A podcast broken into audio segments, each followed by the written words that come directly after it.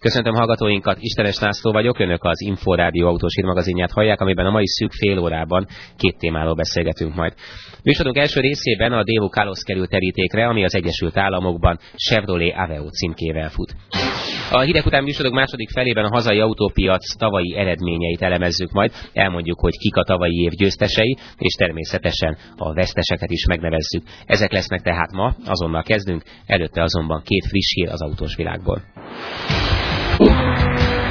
Ötcsillagos eredménnyel zárta az Alfa Romeo 150 kise az Euro NCAP töréstesztet. Az autó jól védi a bennülőket, de a gyalogosokkal már nem bánik olyan finoman. A frontális tesztet 64 km per órás sebességgel és 40%-os átfedéssel végzik. Az Euro NCAP értékelésében az új Alfa ezen a próbán a 16-ból 15 pontot szerzett. Az oldalütközés vizsgálatakor az autó a 18-ból 16 pontot kapott, ami 89%-os eredménynek felel meg. Az elért eredményeken felül további két pluszpontban részesült a kocsi a biztonsági öv bekapcsolására figyelmeztető fény és hangjelzésekért. A 159-es Alfa összességében 34 4 pontot ért el, ami ötcsöménynek számít. A gyalogos Gáleszter már nem szerepelt ilyen jól a 159-es, a mindössze 25%-os eredményével, ami csupán egy csillagot jelent. A legújabb alfa alapfelszereltségének része a 9 légzsák és a blokkolásgátló. A BMW januárban indítja el a Premium Selection elnevezésű hivatalos újraértékesítési programját Magyarországon. A program lényege, hogy a BMW Magyarország hivatalos márkakereskedéseinél kiváló minőségű és megbízható, fiatal használt BMW-k vásárlására nyílik lehetőség. A Premium Selection keretében értékesített gépkocsikkal együtt járnak a prémium szolgáltatások is. A 12 hónapos garancia, az egyéni finanszírozási lehetőség, valamint a BMW mobilkár, amely többek között 24 órás ügyfél és országúti segélyszolgáltatás szolgálatot is biztosít a vásárlók részére. Az ügyfelek javarészt a BMW németországi központját a használt cégaut válogathatnak. A Premium Selection autók többsége néhány hónapos, és 5-15 ezer kilométert futottak. A gépkocsik adgyárát a hitelesített adatbázisból hívhatják le, így könnyen és megbízhatóan ellenőrizhető a gépkocsik állapota. A két friss után következzen a mai első témánk, illetve mai első vendégünk. Valamikor az 1980-as években elhatározta magát a Dévu, hogy a sok ipari tevékenység mellett az autógyártásban is szerencsét próbál, és az első látható termék a General Motorsnak, a világ legnagyobb autógyárának volt köszönhető.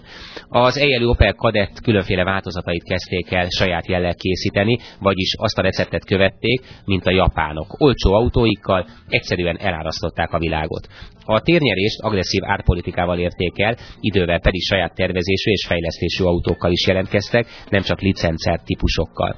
A történet innentől kezdve azt hiszem mindenki számára ismerős, amelynek a végére 2002. októberében került pont. Talán még emlékeznek rá, ez volt az a nap, amikor aláírásra került a szerződés a GM és a Daewoo között. Talán köztudott az is, hogy a General Motorsnál nem nagyon van nagyobb játékos a jelvénycserés autófejlesztésben, ami annyit jelent, hogy egyes típusokat más márka jellel, illetve névvel szemrebenés nélkül dobnak piacra másút. Nos, ilyen a mai első témánk tárgya is, vagyis a Daewoo Kalos, ami az Egyesült Államokban Chevrolet Aveo címkével fut. Vendégem itt a stúdió Gécsényi Gábor, az Autó 2 magazin újságírója. Gábor, ha jól tudom, akkor körülbelül másfél Chevrolet a Dévu Magyarországon. A te meglátásod szerint, vagy tapasztalatod szerint okozott-e bármiféle gondot, problémát, nehézséget az átállás a vásárlók körében? Úgy tűnik, hogy nem, ez nem csak az autók nevétől függ, meg márkájától, azért a váltáskor mindenféle akciót is szervezett a, a márka, éppen azért, hogy az érdeklődést fenntartsa, vagy bevezesse azt, hogy inkább már egy amerikai néven forgalmazott autót lehet kapni a korábbi dévuk helyett. Sokáig egyébként párhuzamosan ment a, a két márkajelzés. Kicserélték már a kereskedéseken a feliratot Dévúról Sevire, de a Dévuk, amik raktáron maradtak, még továbbra is ott álltak a kereskedésekben. Úgy tűnik, hogy ez az átmenet eléggé zökkenőmentesre sikeredett, és az eladások legalábbis az én számadataim alapján egyértelműen nőttek. Tehát ha eladásokban mérjük, akkor jobban szeretjük a Chevy-út. Azt mondják, hogy a világon a GM a legnagyobb a jelvénycserés autófejlesztés. Szerintem nagyon sok embernek fogalma nincs, hogy mi az a Chevy Aveo, viszont hogyha azt mondjuk, hogy Dévu Carlos, akkor rögtön tudja mindenki, hogy miről van szó. A két autó mennyiben közös, mennyiben más. Hát hogyha a Kalosz terminológiánál maradunk, ugye volt egy köztes lépcső, mert nem Dévu Kaloszból lett most hirtelen Chevy Aveo, hanem volt Chevy Kalosz. A Chevy Kalosz utódja a Chevy Aveo, és bár a Chevy úgy pozícionálja ezt az autót, hogy ez egy tökéletesen új autó, én azt mondanám rá, hogy ez egy erős facelift. Azért erős facelift, mert nem csak a facelift-kor, tehát rácfennvarláskor szokásos elemeket cserélték az autón, hosszabb lett, szélesebb lett, magasabb lett, nőttek a nyomtávjai, nőtt a csomagtartója, átalakult a beltere, tehát ez egy sokkal komolyabb átalakítás volt, de a padló lemeze például megmaradt, megmaradt a futóműve is, és hát az autó megjelenése is nagyon hasonlít a kaloszéra. Aki már látott kaloszt, az azonnal felismeri, hogy ez egy Chevy vagy Daewoo származék koreai gyártmányú autó, hiszen ezek az autók továbbra is Koreában készülnek. Ugyanakkor minden eleme más, és a gyáriak szerint egyetlen lemez darabja sem csereszabbatos, tehát a karosszériát is. Oldalnézetből bármennyire hasonlít is az elődjére, minden csavarjáig kicserélték. Ennek az autónak létezik ötajtós változata is, vagy csak a klasszikus négyajtós forma? Létezik ötajtós és létezik háromajtós. Ez a most futó Kalosz sorozat, ennek egyelőre nem változik a neve. Ez azt, hogy ezekkel az autókkal szoros rokonságban van, illetve az elődével szoros rokonságban van a mostani Aveo, hogy a háromajtós és az ötajtós változatlan marad, ugyanaz marad, mint a Kalosz. A mostani hoz illő formában hozzáillesztett új háromajtós és ötajtós a gyári hírek szerint olyan három év múlva, vagy legkésőbb három év múlva jelenik meg.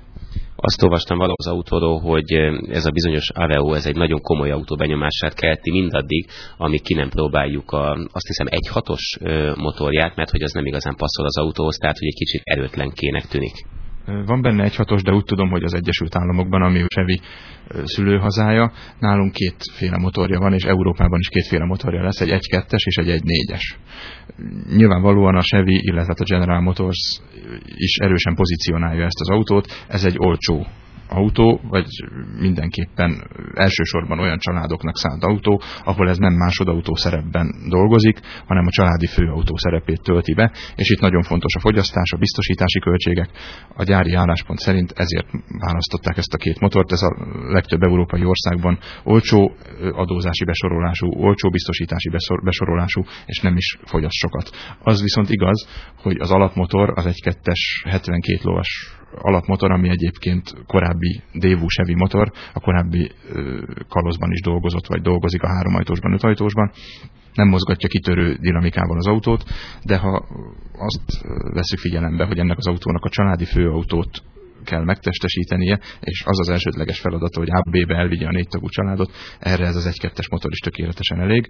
Az 1-4-es már egy fokkal jobb választás, az sem teljesen új motor, hiszen az is dolgozott már a kalozban, illetve a, a, a most is futó 3 és 5 ajtósban. Ez egy 94 lóerős 16 szelepes motor, az 1-2-es a szengerenkénti két szelepes, ez egy modern nefszetű motor, ennek megfelelően meg hát a többlet több mint 20 lóerőjének köszönhetően sokkal jobban mozgatja az autót, ehhez egyébként automataváltó is rendelhető. Az én tájékozatlanságomat tükrözi nyilvánvalóan. Én azt gondoltam, amikor a Chevrolet bejött Magyarországra, hogy egy picit minőségi autók kerülnek majd ki az ászlaja alól, és én most egy picit meg is vagyok lepődve. Tehát ilyen a, a, a klasszikus, a nagy Chevrolet az ilyen, tehát ezt a kategóriát, ezt a, ezt a minőséget lőtte be magának? Azt kell, hogy mondjam, hogy igen, bár te azt mondtad, hogy minőségi autók.